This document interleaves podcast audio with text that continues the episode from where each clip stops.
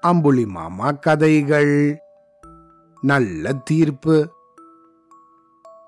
முன்னாடி ஒரு காலத்துல முத்து அப்படிங்கிற பேர் கொண்ட விவசாயி ஒருத்தர் இருந்தாரு.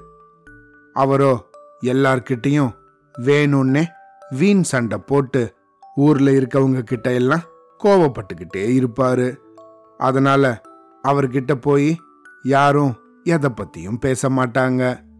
இந்த முத்துவோட வீட்டு கொள்ளையில ஒரு பெரிய கிணறு இருந்துச்சு. கொல்ல போறோம்னா வீட்டுக்கு பின்பக்கத்துல இருக்கிற இடம். சரியா? அது போல இந்த முத்துவோட வீட்டு கொல்லப்புறத்துல ஒரு பெரிய கிணறு ஒன்று இருந்துச்சு. அத இந்த முத்துவோ தன்னோட பக்கத்து வீட்டுக்காரரான சோமுவுக்கு வித்துட்டாரு. அன்னிலிருந்து இந்த கிணறு சோமுவுக்கு சொந்தமாயிடுச்சு. ஆனா அவரோ இந்த கிணத்துல இருந்த தண்ணிய உபயோகிக்காம அப்படியே வச்சிருந்தாரு. ஒரு நாள் இந்த சோமுவோட மகளுக்கு திருமணம் நடைபெற்றுச்சு. அப்போ அவரோட சொந்தக்காரங்க எல்லாம் இவரோட வீட்டுக்கு வந்திருந்தாங்க. அப்ப இவங்க எல்லாம் சாப்பிட்டு முடிச்சதுக்கு அப்புறமா இவங்களையெல்லாம் தன்னோட பக்கத்து வீட்டில் இருக்க இந்த முத்து வீட்டு கொல்லப்புறத்துல அந்த கிணறுல இருந்து தண்ணியை எடுத்து கை காலை எல்லாம் கழுவிக்கும்படி சொன்னாரு.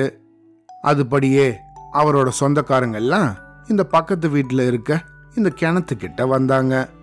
இதை பார்த்த இந்த முத்துவோ அவங்கள கிணறு பக்கம் வரவிடாம அப்படியே விரட்டிட்டான். இந்த விஷயத்தை கேள்விப்பட்ட சோமுவோ முத்து கிட்ட வந்து முத்து இது என்னது இது? நீ தான் எனக்கு கிணத்தை வித்துட்டியே. அப்புறம் தண்ணி எடுக்கக்கூடாதுன்னு இப்ப ஏன் இப்படி தடை பண்ற? அப்படின்னு கேட்டாரு. அதுக்கு இந்த முத்துவோ ஈ இன்னும் பல்ல காட்டினபடி எது சோமு ஆசை ரொம்ப அதிகமாயிடுச்சு போல இருக்கே. நான் உங்களுக்கு கிணற மட்டும்தான் வித்தேனே ஒழிய அதுல இருந்த தண்ணியை விற்கலையே அதனால அதுல இருக்கிற தண்ணி எனக்கு தான் சொந்தம் அப்படின்னு வாதாட ஆரம்பிச்சிட்டான். அடடா நம்மளை இப்படி அநியாயமா ஏமாத்திட்டானே அப்படின்னு நினைச்ச இந்த சோமுவோ முத்துக்கிட்ட அப்ப எதுவுமே சொல்லாம அமைதியா போயிட்டாரு. ஆனா இதுக்கு அடுத்த நாள் இந்த முத்து மேல அவங்க ஊர்ல இருந்த நீதிமன்றத்துல ஒரு தவா செஞ்சாரு. அடுத்த நாள் காலையில பத்து மணிக்கு நீதிபதி வந்து தன்னோட ஆசனத்துல உக்காந்தாரு.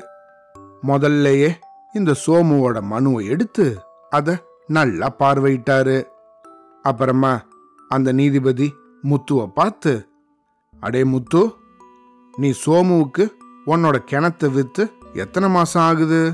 அப்படின்னு கேட்டாரு. அதுக்கு இந்த முத்துவோ சட்டுன்னு ஆறு மாசம் ஆகுதுங்க ஐயா அப்படின்னு பதில் சொன்னான் நீ சோமுவுக்கு வித்தது கிணறு மட்டும்தானே தண்ணி இல்லையே அப்படின்னு இன்னொரு கேள்வியை கேட்டாரு. அதுக்கு இந்த முத்துவோ இல்லைங்க ஐயா நான் கிணற மட்டும்தான் வித்தேன் அப்படின்னு சொன்னான் இந்த பதிலை கேட்ட நீதிபதியோ கொஞ்ச நேரம் யோசிச்சபடி இருந்து அப்புறமா அடே அசட்டு முத்து நீனு ஆறு மாதங்கள் வரை அவரோட கிணத்துல தண்ணிய இருக்க விட்டதால சோமுவுக்கு மாசம் பத்து ரூபாய் வீதம் ஆறு மாசத்துக்கு சேர்த்து அறுபது ரூபா வாடகை கொடுத்தே தீரணும்.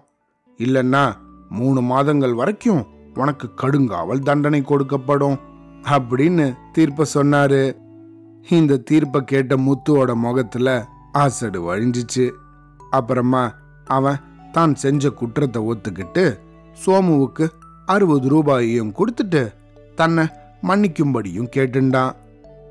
சோமுவோ ஒரு புன்சிரிப்போட முத்து நான் உன்னோட பக்கத்து வீட்டுக்காரன் தானே அப்படிங்கிற நன்றி கூட இல்லாம என்னையே ஏமாத்த பார்த்தையே.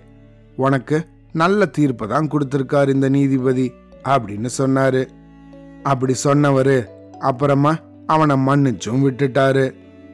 சோமு இப்படி தன்னை மன்னிச்சு விட்டதும் தன்னோட செயலை நினைச்சு வருத்தப்பட்டு தன்னோட வீட்டுக்கு தலை குனிஞ்சபடியே போனாரு இந்த முத்து. அவ்வளோதான்.